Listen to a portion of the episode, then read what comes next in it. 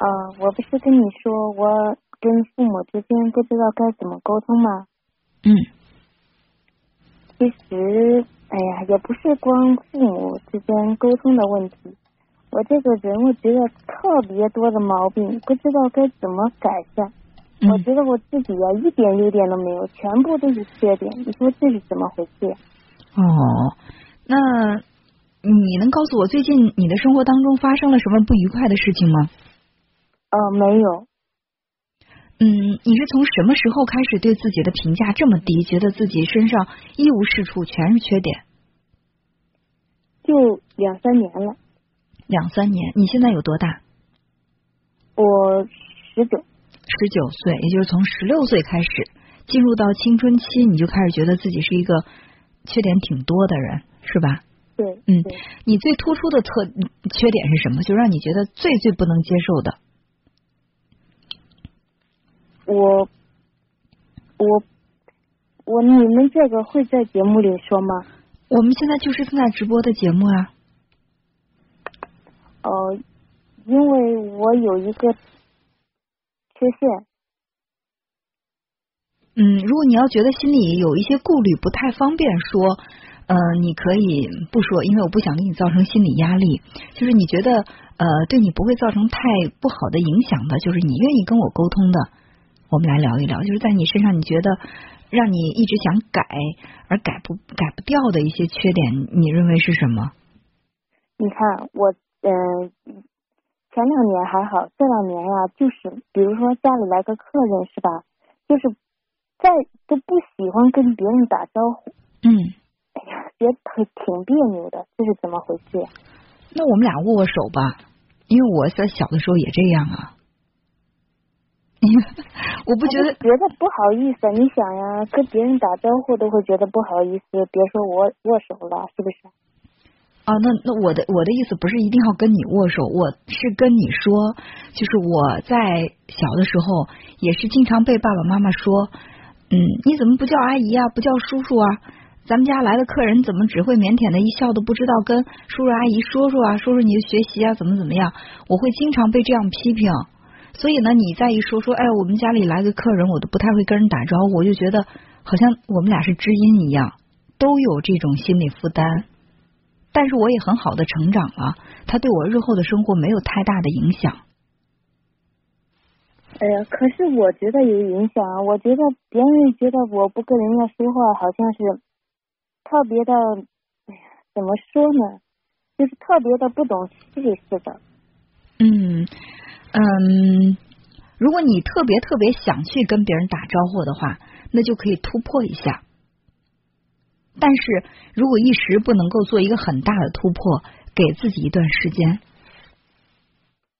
可是我都不知道该跟我是不是我不想跟他别人说，因为我觉得我自己不好，因为我怕我跟人说了，人家不搭理。到你们家的客人，你跟他说话，他也会不搭理不搭理你吗？应该不会，可是我觉得会。你说应该不会，可是你觉得会，好矛盾呢。就是我自己呀，就是喜欢瞎想。嗯，喜欢瞎想。呃，你觉得就算一个人到你们家做客了，你跟他打招呼，他没理你，这个事情有有有一个什么样的可怕后果？你感觉最坏的结果是什么？我会。丢面？你在谁面前丢面子？在我在别人面前呀，就是在客人面前呀。我觉得丢面子的是他，他到人家家做客，人家家主人的孩子给他打招呼，他连理都不理，是他不懂得礼貌，不懂得尊重别人。丢面子，丢面子的是他，不是你。所以就是很多事情，嗯，我我就是人嘛，在遇到一些问题的时候，容易有两种解释归因。第一呢是指向外，就不管什么事儿都是别人的错，我我反正我不管遇到什么样的问题都是别人的错，给我带来了伤害，这是对外的归因。还有一种人呢是指向内的，就是对内归因，就什么事情发生了，我都把责任指向自己，都是因为我不好，都是因为我怎么怎么样。然后呢，就是向外指责的人呢，他会就成为那种抱怨型的人。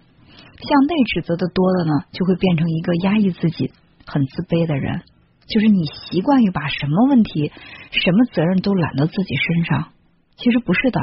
那那你哪怕你跟一个五岁的孩子说啊，有一个人去他们家去别人家做客了，人家家人嗯跟他打招呼他都不理，那你告诉大家是谁没有礼貌啊？我相信五岁的小孩都能够回答清楚，那是他没礼貌，跟你没关系。更何况这种这种事情发生的概率连百分之一都没有，对不对？嗯，可是如果我比如说我不跟他打招呼，他也不会跟我打招呼。比如他来一天了，他也不会跟我说一句话，这是我的原因还是他的原因？嗯，我觉得这不是什么原因不原因的问题，可能就是行为模式的问题。就好像你不给他打招呼，并不代表你不欢迎他，对不对？你只是在心里面觉得有点紧张，你不好意思去跟他说，害怕被拒绝。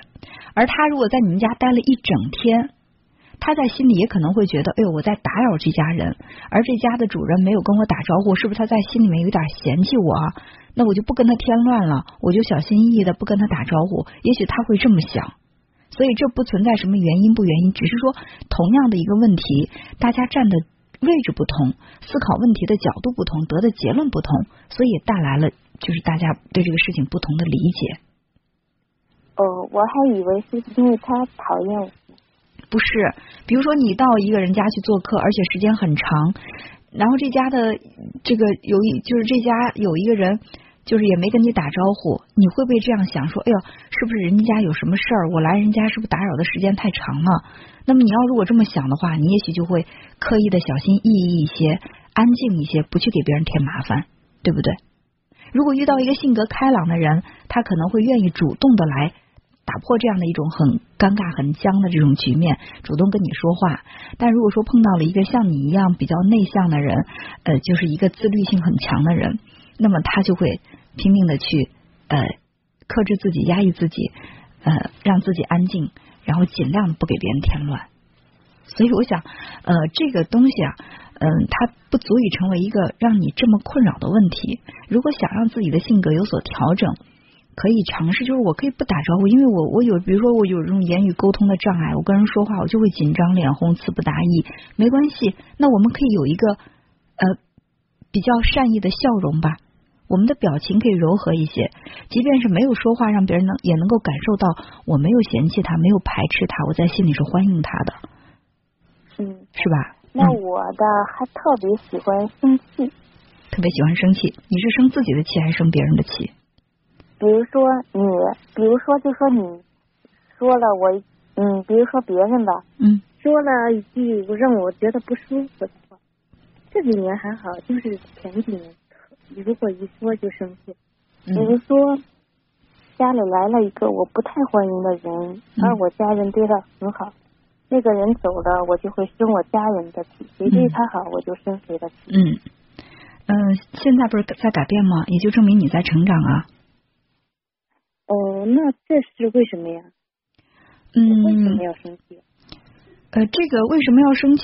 原因有很多。呃，我在分析，第一，有可能就是你比较以自我为为中心，就觉得什么事情应该是围着我转的，但是我我的这个嗯资源吧被别人抢占、被别人侵犯的时候，我就不开心。这是第一种可能性。第二种可能性呢，就是你心里的。安全感不够，你就觉得爸爸妈妈不是非常充分的爱你，你觉得爸爸妈妈对你的爱会变。这时候突然有一个人表现的比你好，他们似乎吸引了爸爸妈妈的注意，你在心里有恐惧，害怕爸爸妈妈会爱他们而不爱你，所以你会很生气。这种生气是在掩饰自己内心的恐惧。还有第三种不舒服，比如别人说了你几句，你觉得说的让你不舒服了，你就特别生气。反正别人说的话，如果没有去伤害你的自尊，没有去羞辱你，别人指出了你的缺点，如果你觉得不舒服了，证明别人说的是有道理的，他真的是触碰了你的痛点，所以你不舒服。对于这样的一种不舒服，我倒在我倒很建议你去好好的觉察一下，哎，人家说的是不是对的呀？为什么他这样说我就不舒服？比如说一个个子很高的人。别人说，哎，你这人个子真矮，你是个小矮子，他会生气吗？他觉得这我长这么高，这是事实，有眼睛的人都看着。你说我我就矮了吗？可是，假如说真的是一个身材不太高的人，别人说他矮的时候，他在心里就不舒服，说你你为什么要说我矮啊？我矮，我伤害到你了吗？就证明别人说的是有点道理的。我我只是举了一个很明显的例子来跟你说明这样的一个道理。比如说，嗯，比如说别人说你嗯没礼貌，你就很生气。你仔细想想，哎呦，就是有的时候我这个性格比较内向，不爱跟人打招呼，是不是真的会让人觉得我没礼貌呢？所以就是人家这样说你的时候，你会不开心啊？嗯，可是我也知道自己别人说的是对的，可是我就是控制不住。所以我们每一个人都是在自我成长的。而你现在才十九岁，你现在意识到这个问题，在反思这个问题，其实就是一种成长。而且你也感受到这两年好多了，证明你也在不断的去让自己成熟，这是一个很好的现象。嗯，那就是你看，我比如说有点什么想法的话，也不好不好意思跟父母说。嗯，自己是不敢跟他们说，怕。所以这就是跟你前面的问题是有联系的。你为什么在爸爸妈妈对别人好的时候你生气呢？就是因为你跟父母的沟通和连接不够，你不敢不好意思去表达你的情感和需求，就是你和父母的亲密感不够。这很有可能在你成长的过程当中，幼年时期你父母对你的陪伴不够。如果说你跟你跟父母的陪伴很充分。嗯，小的时候爸爸妈妈抱你抱的很多，陪你陪的很多，你向父母撒娇也经常会有。那长大之后，你们之间的这种沟通就不会出现这种隔阂。嗯，你说的这些我都没有过，什么都没有过，就比如拥抱啊，陪伴，爸妈陪我，嗯，陪我玩什么的都没有。对呀，所以说知道这一点就不要过过分的去怪罪自己了。你所出现的这些问题跟你的成长经历有关。在你幼年的时候，很多事情它是不在你的控制之内的，但是出现了这样的状态，那我们现在知道了，并不是说要去怪罪父母，你们那时候为什么不陪我呀？